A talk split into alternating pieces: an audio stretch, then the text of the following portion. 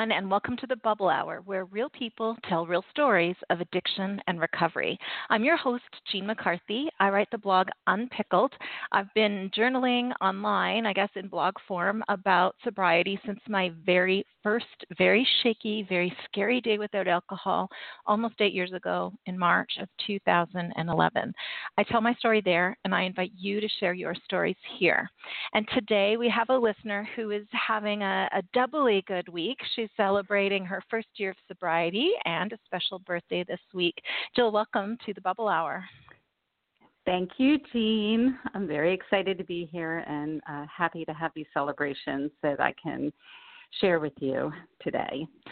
Well, I always encourage people to do something to mark a milestone and something that's important to them. And so I was really touched that you had written and said this was something you wanted to do to help mark your milestone. I think that's really lovely and generous of you to do that. Thank you. You're very welcome, and um, it's it's my pleasure, and I'm I'm grateful that I'm able to uh, to celebrate in this way for sure. Well, let's start by just getting to know you. Tell us about yourself and about your story.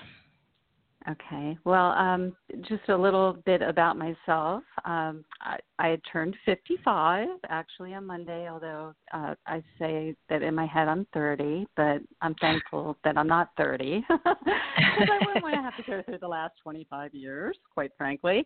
Uh, I'm a real estate agent actually, and I sell uh, exclusively in a retirement community, so that's kind of interesting. I get to um, spend time with some really interesting older adults. Um, I'm a mother of a, a an accomplished young woman who just turned 30, and I have a great husband. Um, third time's the charm.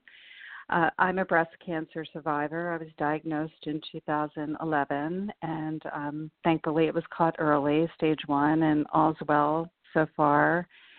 And um, yeah, with regard to my story, um, it really needs to begin in childhood uh, because uh, that's where I got my examples of how to handle life through heavy drinking.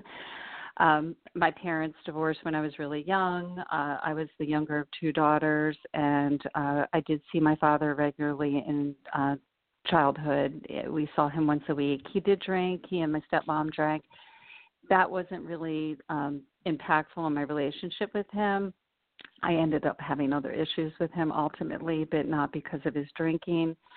But my mom um, was a different story. Uh, her parents were uh, the products of big Irish working class families. Everybody drank. My mother uh, had lots of cousins who were heavy drinkers. We spent a lot of time with that side of the family when I was growing up. Uh, my impressions were always music, laughter, dancing. Alcohol makes everything so fun until it turns, and then there's tears and arguments and things being thrown and cops being called, and um, it was really a, a chaotic, scary environment in my um, early childhood years as it turns out, I believe my mother was self medicating her depression and anxiety because later in life she started taking anti anxiety medication and her personality changed a lot for the better. Uh, we like to say she mellowed out, but um, I think that she just had mental health issues that weren't being addressed and ex- were, in fact, being exacerbated by her heavy drinking. Uh, my sister as well, who was two years older than me. I'm almost certain uh, she had an undiagnosed bipolar disorder that she medicated even before adolescence with drinking and drug use, and uh, that persisted for the m- most part throughout her life until she found the thing that killed her in heroin and I she died of an overdose, I want to say, when she was about 40 years old. Uh, I can so get sorry. into a lot of the deep. Yeah, yeah, me too. And you know, honestly, Jean, the saddest thing about it all was uh she had two children, and and when they were younger, you know, they were with her, and then as her as her drug use uh you know just got worse and worse. Uh, her her older daughter uh, ended up living with my mother, and her younger son he was uh, his father was still in the picture, so he went to live with his dad.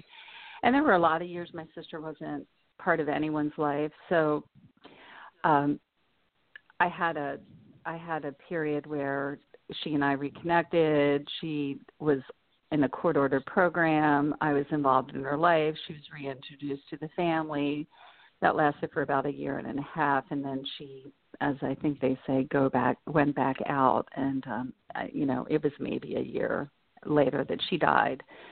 But the saddest thing, really, was the fact that once everyone got over losing a mother and a sister and a daughter that young, it, it, it didn't really make much of an impact in people's lives because she wasn't there. Um, and that's, I think, the saddest thing all, of all about addiction. Um, so, uh, I could get into a lot of details about childhood, but um, because there are some other things that I think that I can touch on that I haven't really heard people talk about in bubble hour interviews. I just want to kind of summarize it by saying it was trauma. I never really identified it as traumatic because I never wanted to see myself as a victim. I had a real identity in being an overcomer. And uh, because I started to take responsibility for my mother's emotional states. I didn't want to be the rebellious one. I wanted to be the good girl. Uh, I just um, I had to forgive her for her shortcomings. I think, and I I thought I did. um, and I I needed to uh, just embrace myself as you know the strong person and uh, the person who learned from everyone's examples of what not to do. Uh, but the reality is, uh, growing up in that environment with the mother I had who really couldn't manage any kind of stress without drinking and really just had two modes in my early childhood. She was either drunk or angry. It wasn't safe for me to feel. I didn't know how to feel. And at heart, I felt wrong. I felt shame, and that really impacted so many of my decisions later in life. Everything from who I allowed myself to get in relationship with, to the treatment that I tolerated, to you know, over and over again instances of self sabotage and bad financial decisions, and ultimately a psychological dependence on drinking, which I thought I would never have because I was so determined to never be the woman that my mother was. Uh, oh, where do I go from here? Um, adult drinking patterns, for the most part, um, I would characterize up until I was in my late 30s as being periods of social binge drinking um, alternating with long periods where I barely drank, and it was all you know revolved around my environment. So, you know, in college, uh, I had a restaurant job, and that's a real drinking culture.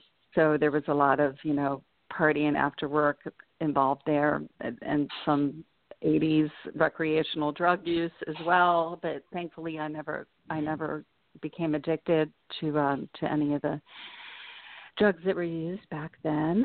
Um, then I, you know, my first husband was five years sober uh, when he and I started seeing each other. So although he he did not tell me not to drink, it just really wasn't part of our lives. And by that point, I was raising my daughter, and I was so invested in uh, not having a daughter with the same experiences I did that I certainly didn't want to have that be part of her childhood experience, so I barely drank then. Um, her dad and I did not have a good marriage, but I coped with that with binge eating because uh-huh. that was healthy. And uh, when he and I split up, um, I um, remarried, and um, that too was not a good relationship. Um, but uh, you know, I did drink socially in that marriage, but and I I smoked and there were times when I did, you know, have like a binge and restrict eating cycle and over preoccupation with body image, that sort of thing. But um, habitual drinking was not part of my life back then either. Um, when my second husband and I split up, I began a real estate career that was very, very successful. And um, that was in the early 2000s when um, the real estate market here in the U.S. was booming. And um, I have to say, I was not one of those silly realtors that, um, you know, had a good month and bought a Mercedes and a waterfront property. I always knew it wouldn't continue on like that. But my whole my real motivation in working that hard and um, and and striving for success was uh, to make sure that I was in a position where I wasn't having to rely on my daughter's dad to really um, fund or help me in any way fund her college education, and because he wasn't probably going to be capable of it, and um, and I was determined that she was going to be able to go to the school she wanted and have the education she want, she wanted and not have the kind of um, pressure on her um, to make something of that college education that cost me so much money like was placed on me. Um, so uh, real estate was booming and i had work hard, play hard kind of colleagues in in the real estate uh, company that I was with, but I also was out a lot in the evenings with clients and on the phone talking to people. So if I knew that I wasn't going to have to interface with people, I, I could definitely tie one on, but it wasn't a daily occurrence. And that really didn't begin until the market started to tank and my daughter went off to college the same year so i went from making good money um, and getting no kind of assistance with my daughter's college education to making 10% of what i was making. And i was very worried about being able to um, to pay for her schooling. I was barely sleeping so i decided to go back into the business to business sales world. And i ended up in a company that was just had the absolutely most toxic work environment I'd ever been in. Um, I drank heavily. Uh, everyone drank that worked there. It was it was it became a, a daily occurrence for me during that time. I remember uh, jokingly saying to some of my coworkers, "Gosh, it's getting to be so embarrassing on recycling day when I take out all those wine bottles and one of my colleagues said, "Oh, well, you've got to go to the boxes. It's it's much more eco-friendly and far less embarrassing." And then somebody else piped up and said, "I just break the little bag right out of the box and carry it around with me on the weekends. It works really well." Oh wow! Uh, so there was, yeah, there was a lot of that. Um, the beginnings of that, you know, wine humor going on. Then it seems to me there really, I didn't really think much of it. Um, it didn't seem out of the ordinary to me uh, because everybody around me was doing it. The the the we were in recession. What else were you going to do? mm-hmm. uh, what ended up kind of putting the brakes on that to a certain extent were two things. Um, one was that one of my friends who worked for that company, uh, she and I started to socialize a great deal outside of work and um my partner got to know her too. She lived close by and she had this great party house that, that with a pool and lots of people over in the summer. So we would spend a lot of time with her. And um at first it was you know we thought it was really fun and it was certainly a great distraction from um the financial pressure that I was under so it seemed to me but um I could we could both see that she was really starting to um to devolve. And uh over the course of a couple of years she stopped going being able to go to work regularly. And uh she just had a string of really uh bad relationships with one guy after another and was making bad decisions like drinking and driving and i took a step back and said, I'm part of the problem here. I'm normalizing this for her. And so I didn't want to um, not spend time with her, but I started to take a stance when I was there that I wasn't going to drink. And, um, just to get drive the point home to her and that that was one thing to put the brakes on it for me and then um in 2011 when i got my cancer diagnosis that too uh, was a wake up call for me. Although no one told me that, um, you know, Jill, it could have been your drinking behavior that contributed to this because I there was no family history of breast cancer in my family. It's not like my mom had a gene for it, and it was ironic because she was a heavy smoker. Well, at, at the time she was alive, she was a heavy smoker. She never exercised. She ate incredibly poorly uh, drank lots of beer, but had no cancer, and and there I was with a cancer diagnosis. Uh, thankfully, it was stage one. Uh, I was able to go through it just with radiation, and uh, although um, no one told me you should abstain from alcohol or uh, limit your alcohol consumption, nobody told me that. Not even my uh, my my oncologist.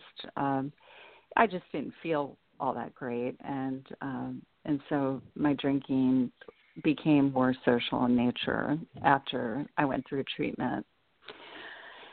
Um, 2013, um, my longtime partner and I um, got married. We decided we needed something to celebrate. So we, after a decade of being together through bad times and good times and and our relationship hadn't changed and I finally had a comfort level that he's a keeper not well I knew he was a keeper I just finally had a comfort level that marriage wasn't going to change our relationship so we got married and got back from my honeymoon um we had gone out to wine country in um in California and uh got back from my honeymoon and uh that that morning, uh, I got a call from my stepdad uh, that my mom was at the hospital and she had had a stroke.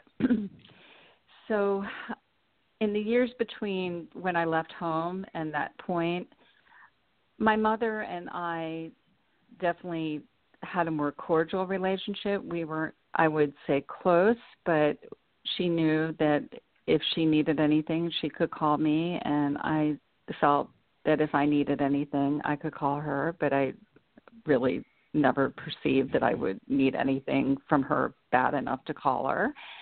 Um, so when she had that stroke, I became more involved in her life and in my stepfather's life. And uh, it just brought all the stuff I didn't deal with. Um, I packed all those bags up in the attic and being put in a caretaker position and at that point my sister had passed away so it was only on me to help out um it just made those bags crash through the ceiling and um and drinking became part of my coping mechanism again uh when when i was uh watching my mom fail and being put in a position where as a therapist told me you have all of the responsibility and none of the authority. so mm. um, my mom had she had the stroke. She did a little better. Then she started having back issues. She had back surgery. It was botched. She started having uh, nerve damage. She was dragging her feet, literally dragging her feet. I was worried about her falling. They wouldn't move from the house that they were in with a completely unsuitable setup for her. So she ended up falling, breaking her hip, couldn't try to go back home. It was all on me to figure that out. So um we spent time getting stair lifts and home care to assist me and grab bars and extra railings and she wasn't even home for 40 hours and it became apparent that it wasn't going to work and then she had to move to assisted living and um i just it it brought back all of my feelings of not being enough not doing enough not um not having what it took to really be valuable uh, to the people that I cared about and loved, and it was it was really devastating. Uh, my mom passed away in October of 2015, and by that point, I had decided that I was going to get back into real estate. I thought, well, I have so much to handle now with elderly mom and elderly stepdad. Uh, so much of what they need is during business hours. Um, I felt like I was taking time away from the employer that I um, was working for. So I decided to get my license again, get back into real estate.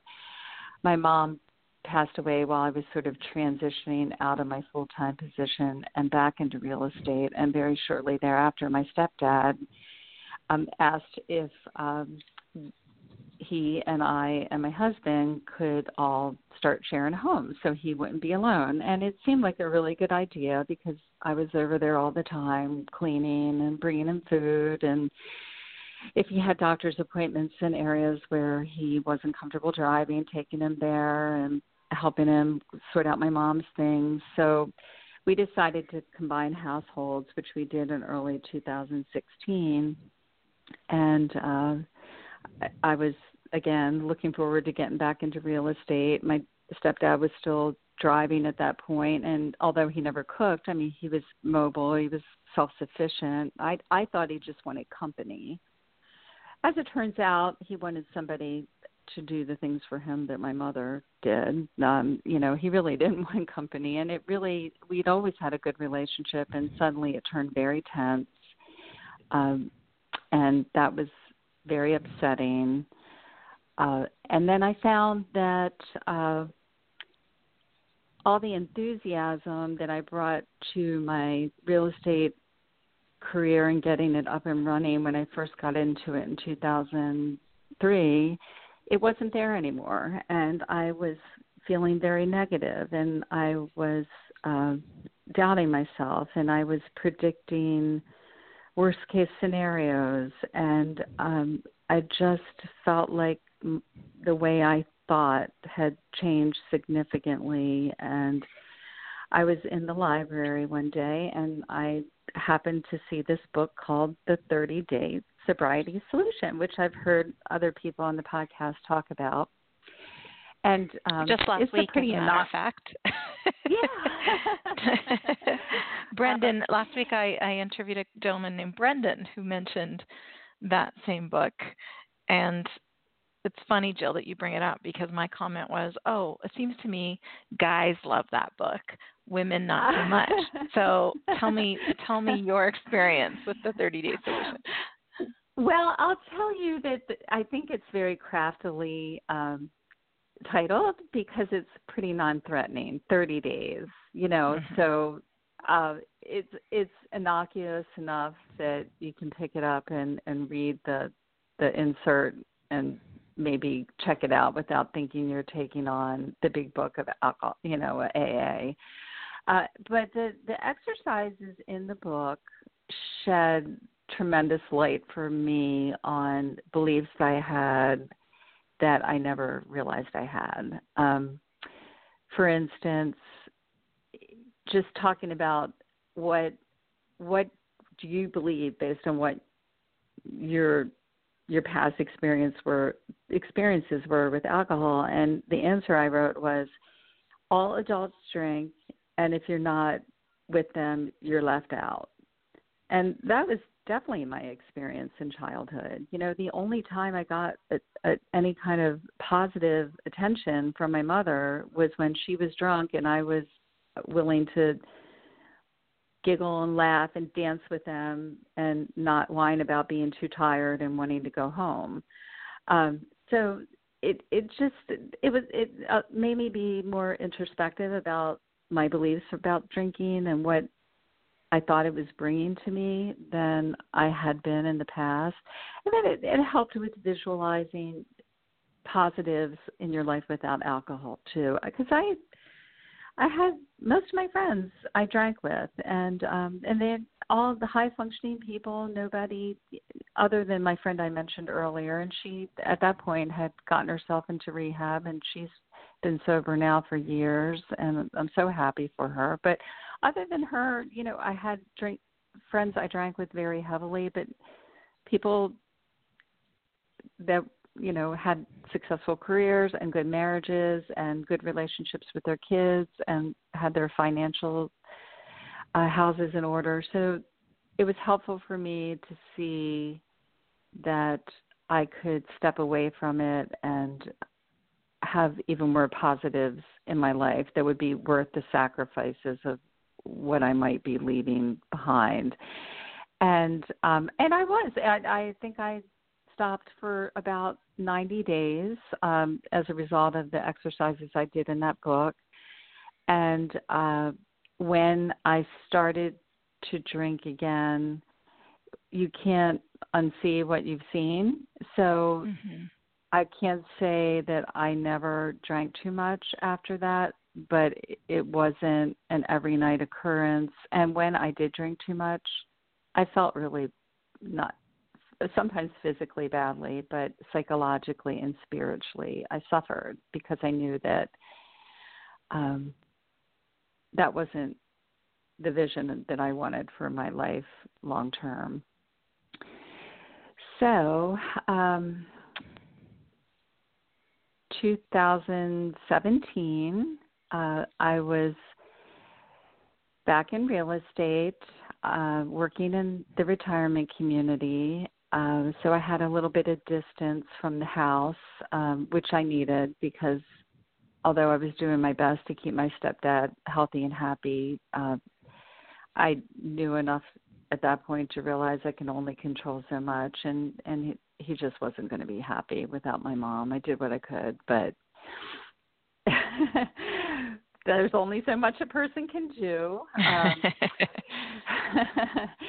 and uh, I was realizing that I probably needed to or or wanted to put myself in a position where I was living alcohol free again there were a couple of times at the end of the 2017 where I hadn't planned to drink and I ended up drinking and I I was journaling at that point. I was journaling about why am I doing this? It's not bringing anything to me. You know that am I going to do it tonight? Am I not going to do it tonight? It just got very exhausting. The uh the night before my 54th birthday, my husband and I went out with some folks that he hadn't met but that I adore and we I just couldn't wait for my husband to meet these people and we all had a great time. We went to a lovely restaurant, terrific food, great conversation. My husband doesn't like red wine, so my friends and I split a bottle of red and the whole time I'm thinking when we're finishing this bottle, are we going to get another bottle? I want more wine. I I don't want just one bottle of wine. Nobody else wanted more wine, so after dinner I ordered Grand Marnier, and I wasn't drunk. I I was I was fine. Uh, I wasn't hungover the next day, but I just got up and I thought, well, what better day one than my birthday? let, I'm going to give myself the gift of this year and to see what sort of changes um, a life without alcohol will bring and I don't even think it was 60 days, 90 days, and that I just knew this isn't going to be part of my life anymore. It's not bringing anything to me. I like myself better, uh, and I like the way I think better, and I'm excited for for what I can become without this. Um, my dad, my stepfather, uh, he passed away uh, a couple months after I made that decision. Uh, it was unexpected. He hadn't really been sick. He had a stroke. Uh, my husband and I came home. We had had dinner out. We were only gone for maybe an hour and a half and came home and he was on the floor. He hadn't realized he'd had a stroke. Um he, it was his birthday 2 days later and I had arranged for a party. He always told me that he wanted a bagpiper playing Danny Boy at his funeral. Well, as a joke, I had I was having a birthday party for him, and I was bringing a bagpiper in, and I was going to say I planned to say, well, he can play Danny Boy if you'd like, if you'd like to hear it. and we can decide if we if we want to hire him for your bagpiper ceremony, um, you know, years from now. And darned if um he didn't play at my stepdad's graveside um a week later. Oh. But I know. Um but I I tell you, Jean, I was not prepared for the level of grief I felt after he passed away because it it was like everyone everyone was gone. And I said to my daughter, I don't understand why I feel this devastation when I never really even got much from my family of origin. Like why why do I feel this way? And she said, Well that's probably the point. Yeah. And um smart daughter. So that, yeah, she is a smart daughter. She's a wonderful, wonderful person, and um I couldn't be prouder of her. She's she's my friend, and I really admire her. Uh, she was seeing a great therapist, and so she, although she was very clear, I don't want you seeing my therapist. she said, "There's plenty of other good people in the practice." So um, I started seen a therapist i probably i guess in june and it's it's been so helpful. And um between that and just the way i think now that's so much clearer i finally feel like i have a level of acceptance. And the thing I always used to say about my family is, and really my family, my first husband, my second husband, anybody that was in my life that if I really wanted to, I could tell a tale of being wronged. Um, I always said, well, they did the best they could for who they are. And I believed it in my head, but now I believe it in my heart because um, I've been able to heal and I've been and I've been able to acknowledge the failings that I uh, had with the people I loved because of the decisions I made. So, you know, there's forgiving myself and there's forgiving other people. Uh, some really wonderful things that have happened uh, in the past year are that um, I've always called myself an aspiring writer, and um, I went to a fantastic writers retreat for women in the summer and I started a project that's been rolling around in my head for a really long time. Um, and I'm really happy with what I've written so far. Um, I uh, got a tattoo.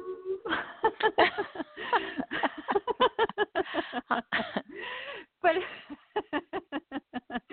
which is hilarious. I've never even thought I'd be anyone to get a tattoo, and now I've got one. That just happened this weekend, actually. I need uh, details uh, on that and oh, on your writing. Oh, I'd be, I, I'd be happy to give you details about that. So, um, you know, music has always been, I've always loved music, and I have a theory, at least I don't know if it's definitely true for me, but it I think it might be true for other people too. So I think for people that aren't in touch with their feelings, haven't been in touch with their feelings, don't feel that it's okay to feel, that music can be an exception to that. At least that's how my experience of music was for many many years and i and that was true of my mother too like my mom when she was uh you know before she mellowed uh medically mellowed she was just not a nice person a really angry person grew up really in a time in a family environment where she was kind of racist. and um her favorite song was Louis Armstrong, What a Wonderful World. I see trees of green and red roses too, and I see faces and you know the, all the colors of the rainbow. And I, I mean, it just kind of, if you think about it, it's just kind of mind blowing. Um, maybe not, but it, it seemed to be to me. Anyway, so um, there's a song by Stevie Wonder called As. Are you familiar with it? What's it called? It's called As. And um, the lyrics are as oh and I can't I can't sing. I'm not going to sing on your podcast cuz nobody will listen. But but the lyrics are I mean the the refrain goes I'll be loving you always and then they're backup singers that sing um as long as the always is as the stars will burn out in the sky. It's a beautiful song. Oh um, yeah, yeah, sure. Uh, so I've always loved it, but one day recently um, I was listening to it, and there's a there's a part of the lyric that says, "As today I know I'm living, but tomorrow may make me the past, but that I mustn't fear, for I know deep in my mind the love of me I've left behind." And I'll be loving you always. And I'm saying it right now and I'm tearing up. I felt like it was like a message from my mom. Aww. And so my ta- my tattoo is um an infinity symbol with the word as written in my daughter's handwriting inside the infinity symbol. So Aww. that that was yeah, that's a gift That's really beautiful. Thank you. That's you. really beautiful. So, um, um, so I've meditated and I've therapied and I've written and um, I just um, I'm just really happy to be who I am, where I am right now, and I guess that's kind of the end of this part of my my my story.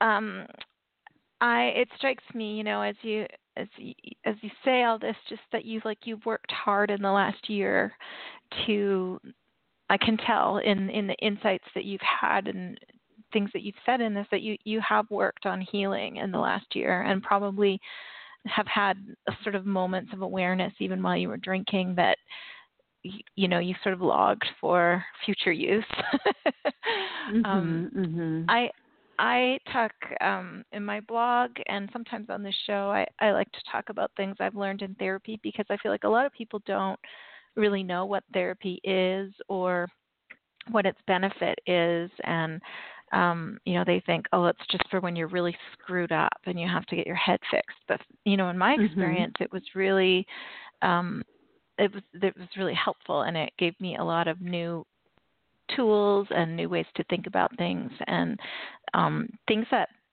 I thought were normal because of how I was raised. Just as an example, like being super critical of myself and others, that was normal to me, and Mhm. um, and to learn that that was a learned behavior and that that was optional, and that I could I could unteach myself that was something that therapy gave me.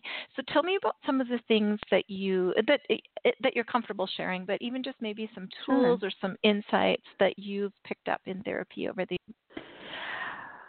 Well, the most recent example I can give you is um, EMDR, eye movement Okay. desensitization. I think it's response. Uh, EMDR, or yeah, that's the acronym. And what it's meant to do is to uh, take the trauma out of traumatic memories. Uh, and that has been incredibly helpful to me. Uh, So my understanding of how that with that? works, I am, Mhm. and I and um, uh, I have had a couple guests on the show talk about it, but so my understanding of how it works is that um, things that um, that we might ruminate on are like past traumas that if we think about them, we basically are reliving them like they stay in our is it the prefrontal cortex or whatever they stay in like the emergency response section of our brain Yeah, And thinking of them amygdala, like- I believe it is. Yeah. they it puts us back into that like thinking of it gives you a stress response.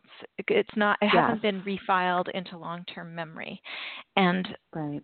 so if you work with a therapist trained in EMDR is is the process that they they take you back to that memory but then they use specific eye movements while you're in it and that somehow the brain the memory and the eye movements together refile that into the long term memory where it belongs versus staying in the emergency response section. Is that fair explanation?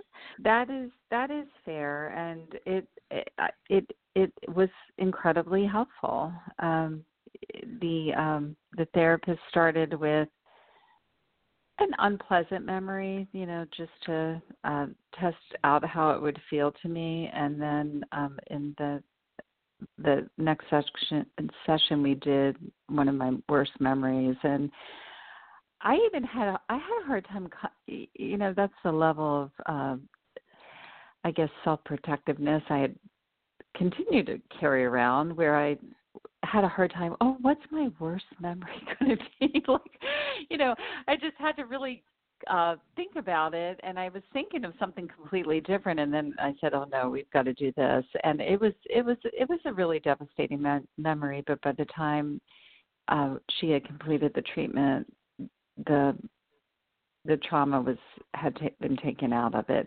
And for me uh, a lot of my response to my um my present if it was an unfavorable situation and it called up um, a feeling of not being enough or a fearing of disappointing or failing someone, especially somebody older, and working in a retirement community, I I am exposed to that a fair amount.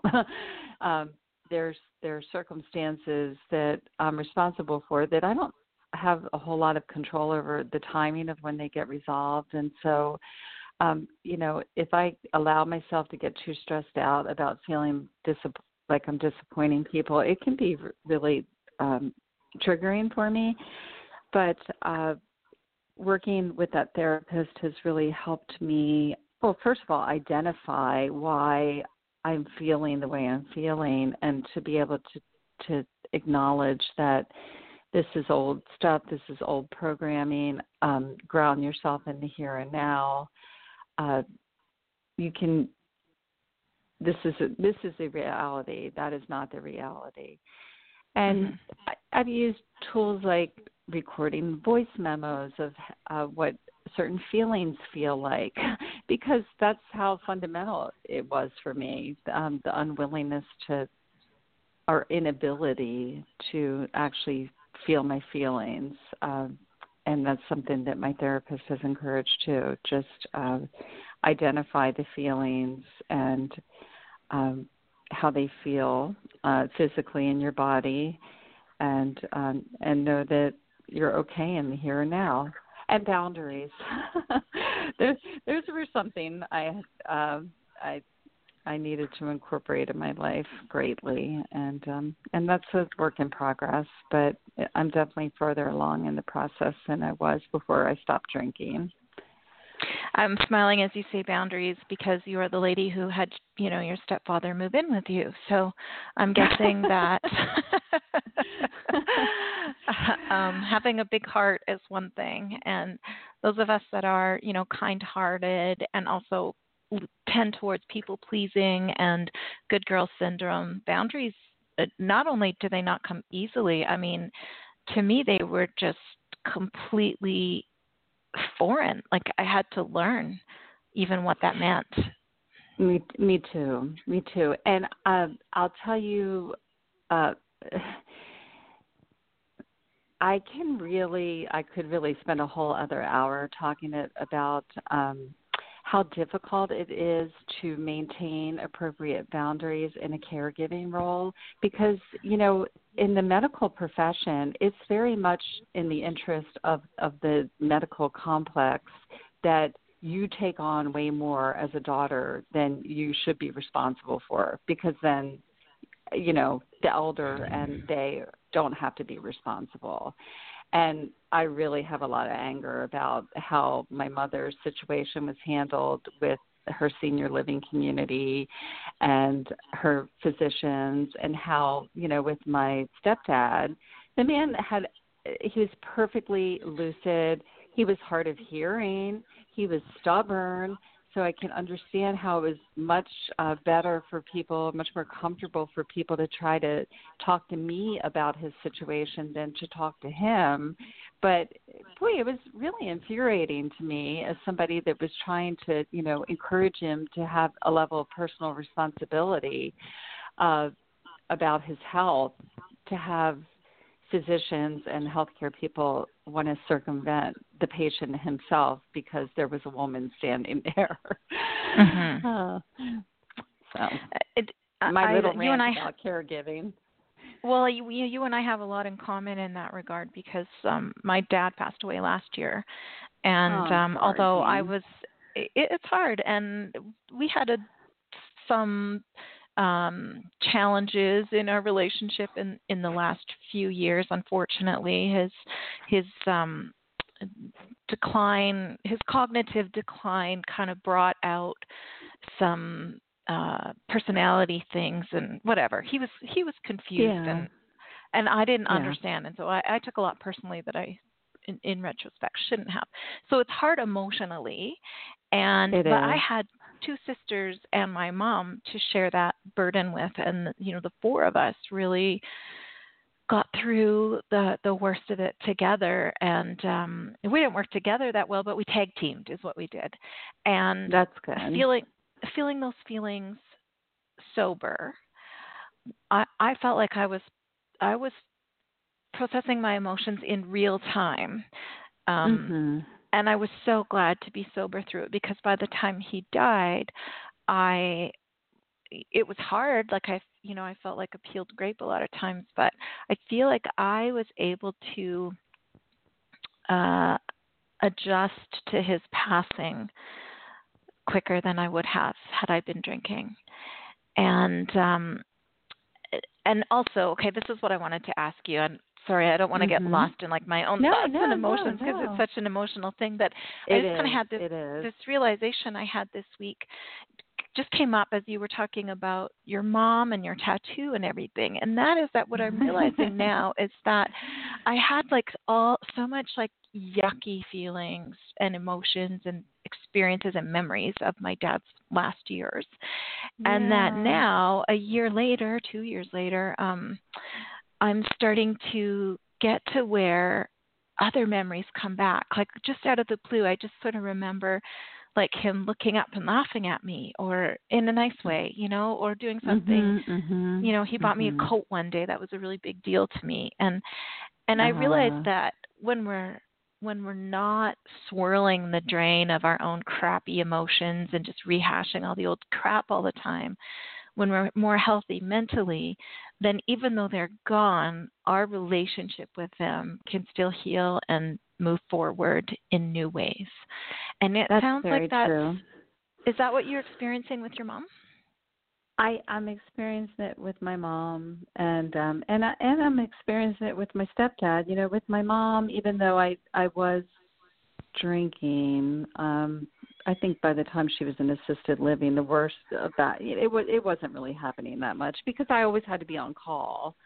You know, I it was just um my life wasn't mine and my time wasn't mine. I was always waiting for this other shoe to drop with her. So um but I didn't really have any regrets with um of failing her because well first of all I was with her when she died that I really felt regret about my stepdad because um because we'd had we'd been under the same roof for way longer than I was dealing with my mom's um decline and and my mom and I never really lived together when that was going on. I was there all the time with but I wasn't under the same roof roof as her. Um also I wasn't with my stepdad when he died and knowing how um, whenever he had a, a medical situation or wasn't feeling well, his first question was, "Where's Jill? Where's Jill? Where's Jill?" Uh, I, I just, I know that he was scared and he was alone when he passed, and at least I, you know, I mean, I can't dwell on it. There's nothing I can do, but it really, it did fill me with remorse. Uh, but now I'm, you know, I think about the fact that I gave him the the funeral service he wanted and with every detail of it and it was beautiful and um I so appreciate his generosity. He was always someone that he was he was very frugal with himself and lived far below his means and he just was so generous to me and to my daughter and to um my late sister's kids when he passed and set up everything in a way that minimized tax burdens for us. And you know so that's who he was. And he showed his love in the way that he could. And he did. I mean he he did. And we had we had some laughs here. We had some good times. And and after i stopped drinking i learned to handle his his less than cooperative times much better i just wish that i had caught on sooner but um you know uh I also wanted to ask you quickly about your sister. Um, you know, that's yeah. an old wound. Have you yeah. have you found that you sort of have new perspective around that? And have you had to kind of find have you dug up resentments and found forgiveness or how's that thought pattern evolved for you? Oh, um well, for the longest time, um, what I felt was it, that was another example of failure for me. And fact, oh, I bet so. Um, my daughter and I uh, this year, she there's a storytelling series here in the town that we um, that we live in that she knew of, and they were having a workshop, and she asked if I wanted to go. So she and I went to a workshop, and uh, the the the workshops and the the shows when they ha- actually have the shows people get up and they tell stories with certain themes. So in the workshop the theme was failure and um i told a story about my sister because um i i wanted to save her and i wanted to be part of her comeback story and um and i wasn't and she's gone now uh, but I did what I could, and she had a better life or a, a better couple of years of life with reconnection with her children than she would have had if I hadn't been there for her. Because I, I mean, no one else was. You know, she, she wasn't part of anybody's life, and I just reached out to her a couple months before she ended up in that court ordered program to tell her that she couldn't live with me and I wasn't going to give her money, but if she tried to get it was ever trying to get clean, I would do everything I could to help her, and that's why she reached out to me, um, and that she even knew where to find me to reach out to me. Uh, I, I, I feel, I feel grateful that I did not have her sickness because yeah she was just trying to make herself better. And explain that. Tell me what you mean by that.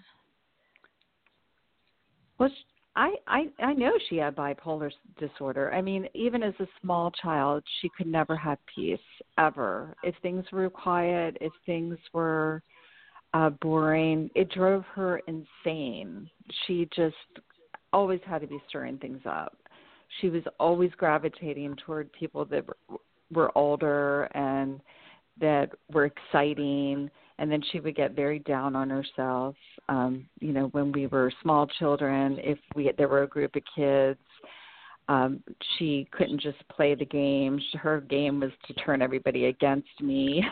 I mean there was there was definitely something psychological going on with her that drove her to to medicate and um that's not how I dealt with my environment. I feel very grateful that I turned inward and that I was a writer and a reader and used my imagination and looked for people to emulate that didn't have the kind of behavior that my family did. She kind of went in the opposite direction. She tried to take what was in my family and find it outside the family too to help her feel better so it was an attraction for her and it was a repellent for me and if it had been an attraction for me i would have ended up in the same boat so i mm-hmm. feel immense gratitude that that i just didn't have that genetic makeup or that that wasn't my personality.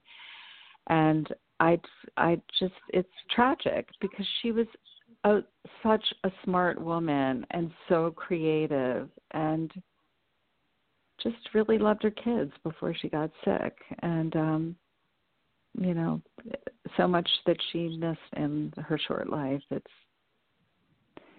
very sad i appreciate your perspective on that because you know the truth is active addicts are hard to love and they're hard to understand and they're hard to help and yeah. um and it's hard to remember that they're sick they're not bad people they're sick people no. and yeah you know, we often say that about ourselves in recovery too, as we're beating ourselves mm-hmm. up. You mm-hmm. know, thinking, "Oh, I've ruined my mm-hmm. life, and now I can never drink, and I have to do this for the rest of my life." You, mm-hmm. it's nice to be reminded that you're not a bad person trying to be good. You're a sick person trying to get well, and yeah. especially so with something as devastating as drug addiction. So I just yeah. really appreciate your yeah. your kind thoughts around that because I think it's language that um, we hear too much tough, you know, tough talk from people that don't understand addiction or who have been really hurt by it. And mm-hmm, um, mm-hmm. anyway, okay, I, I'm yeah. I'm going to move on from there because that's a whole nother hour, and maybe we'll take that hour sometime. We're running like out of say, time. You know. Oh yeah. Okay. Please do. Oh, I I just wanted to say that um that you know, seeing my sister's experience in her uh, residential pr- treatment program, it what really uh, made an impression on me was that, it, and this was back in the early '90s, I guess, or maybe late '90s at that point, late '90s. It was so negative. It was just like you can't do this, you won't do that. We're not going to get pri- privileges until you do this and that, and and I just thought, well, okay, but why don't we give them something to embrace? Why don't you show them what's on the other side. Why don't you art therapy or yoga or music? I mean, something that is, you know, shows what life can be when that's not part of your life. And it was a it was a real dream of mine um, for a while that I would start some sort of program at some point or another in my life like a foundation or something that would fund it that could be a, a like a halfway house for women that were coming uh, out of addiction into a recovery so that they could really learn uh, how to live lives that had promise, not just an abstinence from their drug of choice. And and now I don't think it's really all that necessary, or maybe it is, but there's so many resources of that nature um, the bubble hour and all the online resources and she recovers and so it's really nice to see that the world of recovery has evolved to recognize that you know it's not just what we're giving up it's what we're moving toward. And and we have to keep that vision firmly in mind. I love that. Yeah. I i love that. You're right. And on my one of my early anniversaries, a friend gave me a box of chocolate covered strawberries and a card that said, Have fun discovering new things that you enjoy or new pleasures. And it was so true that I had just narrowed my focus down to only one thing for good, for bad, for any, you know, it was my go to mm-hmm. no matter mm-hmm. what, mm-hmm. you know? Mm-hmm. And, mm-hmm. and, it really I remember that so vividly because I thought it's true. I, I I've changed so much since I quit drinking. I mean, I the chocolate covered strawberries were absolutely a wonderful replacement for wine. And I paint and I make jewelry and you know, I just there there is so many other things out there that can calm us and give us joy and be ways to celebrate and that is so so true. Mm-hmm. Uh, and it, we're just at the end of our hour, but I, I want okay. to make sure that we um, talk a little bit more about um, cancer because you're right. Mm-hmm, I think there's mm-hmm. a really important connection between alcohol and cancer. And mm-hmm. um, here in Canada, our Surgeon General actually issued a statement a few years ago saying they now recognize that there is absolutely no safe amount of alcohol that can be consumed in relation to cancer period. Mm-hmm, and that was a really mm-hmm. strong statement. And um, it didn't change the sort of safe guidelines. Like it you know government agencies maybe don't have crossover in all their departments but i thought that was significant. Um, tell me what you learned about about drinking and and breast health and cancer in general well what i learned i didn't learn from um from my my physicians or um i really like american cancer society um that's a a hugely prominent um, awareness fundraising arm here in the U.S. Uh, I think they have wine events for the Amer- like fundraisers for the American Cancer Society. Uh, so what I've learned, I've learned in recent years just from probably resources that the recovery community has put out. Um, I follow, for instance, Tell Better Stories on Instagram. And, Excellent uh, resource. Uh, yeah, the uh, the account, uh, and I don't know the woman's name. I should, but um, she's been known to highlight these healthcare events that are serving wine and cheese to talk about women's health. Um, so just those types of resources have been hugely illuminating to me in the past couple of years. And it, who knows, Jean? It could be that the information was always there, and I just didn't want to see it. But I don't think it was. I really don't think it was. And I know I'll that tell my you oncologist. What, Jill, I, I just want. I'm going to interrupt you. I I have to tell you that yeah, I was on the organizing committee of a cancer fundraiser for uh, four or five years in about in the early 2000s and mm-hmm. and it was a cabaret is what we call it here in Canada which is basically a you know a, a dance um with mm-hmm. a bar and the and the money from the bar was the the majority of the of the resource the revenue and um one of the organizers actually quit the committee because he said, you know, there's such a link between alcohol and cancer. We shouldn't have alcohol at this event. And at the time, I uh. thought, like, ah. it was the first I'd ever heard that, and I was like, I'm not sure if that's true. And also, we're not going to raise any money if we don't have alcohol at this event because no one's going to come, and that's where all of our money's coming from.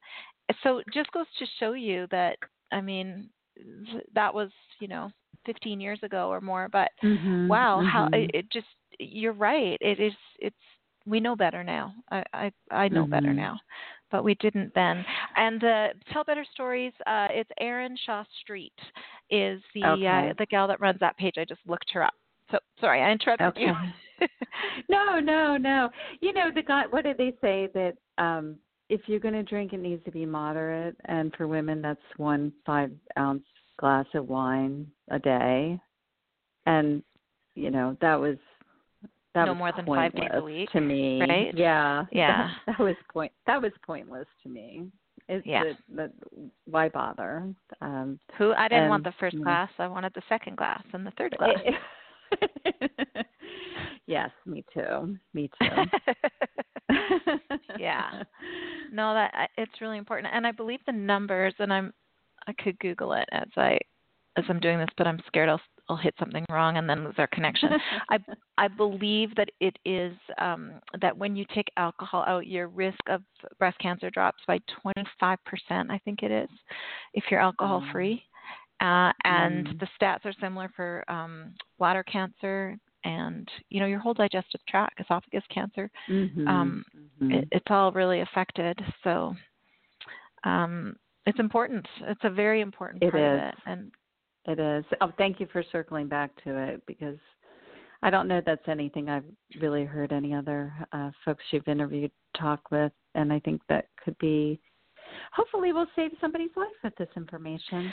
Exactly, and in fact, you are uh, the the in the last year, you're the third cancer survivor that I've had on the show. So if someone wants to go back um, in season six, I had Kate's story was about uh, breast cancer and deciding mm-hmm. to give up alcohol as a health choice subsequently, and also. Um, oh darn it, I'm drawing a blank. I can see her face. Oh, um, Okay, keep look through. I, it's in the title. um, anyway, you are the third, and so we have talked about it a little bit, but it, it, bears repeating, and it's really, really important. And you're right; you may very well not get that information from your health professional because yeah, um, they're just, yeah, they're not there yet, but they will be because we're going to keep pushing this until it becomes more well, better known. Um, exactly last thought I just wanted to to touch on before we go. The other thing you and I have in common is the industry that we're in. Um, I was in, uh, in real estate, but um, I've until I retired, uh, a new home contractor for 25 years, and so uh, I find with um, realtors, it's there's almost a celebrity aspect to it. Like I mean, your your face is often in the paper on bar, park benches. People know who you are, and there's a certain mm-hmm. amount of sort of professional profile that you have to maintain. And so I just mm-hmm. wonder if, for me, being a business person in a in a smaller city. I felt a lot of imposter syndrome. Like I felt like everyone knew who I was, and I always had my game face on, and I always had to be professional and um, look the part and and act the part and then I would kind of go home and drink wine a because I was a lady and that's what ladies do and that's what empowered you know that whole wine culture thing mm-hmm, mm-hmm. but also I th- I know I had a lot of imposter syndrome and I wonder if that was something that you wrestled with and if it was how you've dealt with it since you quit um it wasn't really for me. Um I had imposter syndrome for other reasons. Just that whole shame, not enough, you know, oh, you're successful, but you're going to screw it up sooner or later. So it it more revolved around that than my drinking. Um but really I, I real estate is one of the areas where I feel like I just have a lot of it's it's not hard for me. Um it's hard work, but I think it it plays into my natural abilities. So um, I feel like it's where one of the one of the areas where I'm at home, and so that's not so much of a struggle for me. Oh, that's good. That's good. Mm-hmm. Well, in our last moments, I just wonder if you have any sort of closing thoughts or words of encouragement for listeners. It's it's a wonderful place to be uh, without alcohol, and uh, I I just I'm really I I have so much more hope for a great future than I did when I was drinking. It, it, it, no matter how hard I work, no matter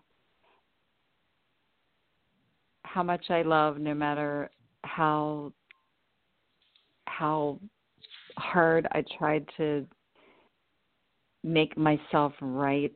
I just always felt that sense of being wrong and um and I think that giving up alcohol has been such an integral part of uh healing that for me and being and being able to do the work I needed to do to to do what giving up alcohol wouldn't accomplish on its own. It's it's a great place to be and um I'm happy to be um, an ear if anybody wants to reach out to you in your, on your email address to talk with me about anything that has um, come up in this interview. I'd love to to I'd love to connect more with people, women that don't drink. That's one area of my life that I want to really want to develop more in the upcoming year. So, um, happy to initiate a conversation with any of the listeners who would like to talk with me. And I really appreciate all your time this evening, Jean. Thank you.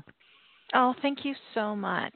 And thank you for offering to connect with listeners. So if if uh, anyone would like to reach Jill, you can do that by emailing thebubblehour at gmail.com. That will come to me and I will forward it on to Jill and then she can connect with you from there. And um, I just had a, a brainwave that the other breast cancer survivor episode was Victoria. so uh, uh-huh. if you want to look back, the episodes are Victoria and Kate that were both last year. And I'm so grateful to you. You've just been so generous with your time and so open with your story.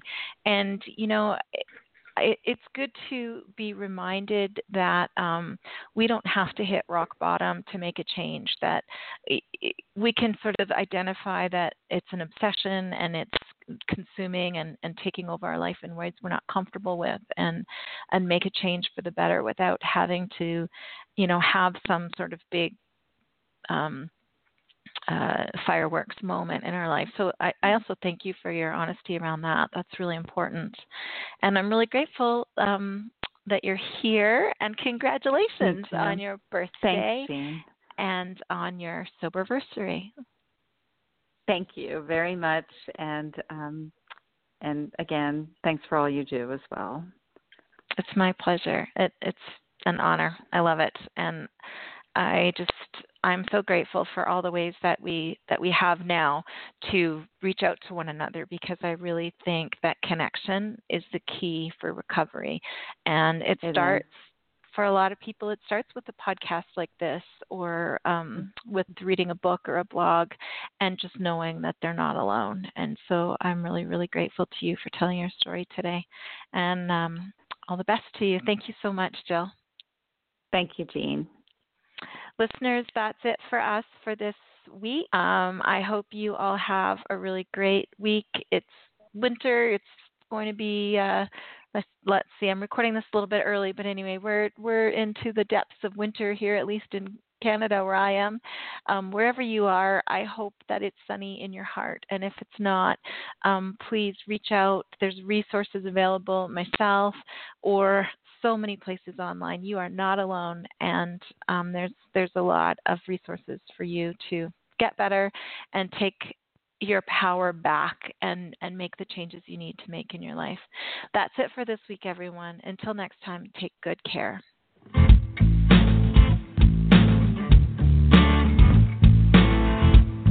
I own it, addicted, not proud, but that was me.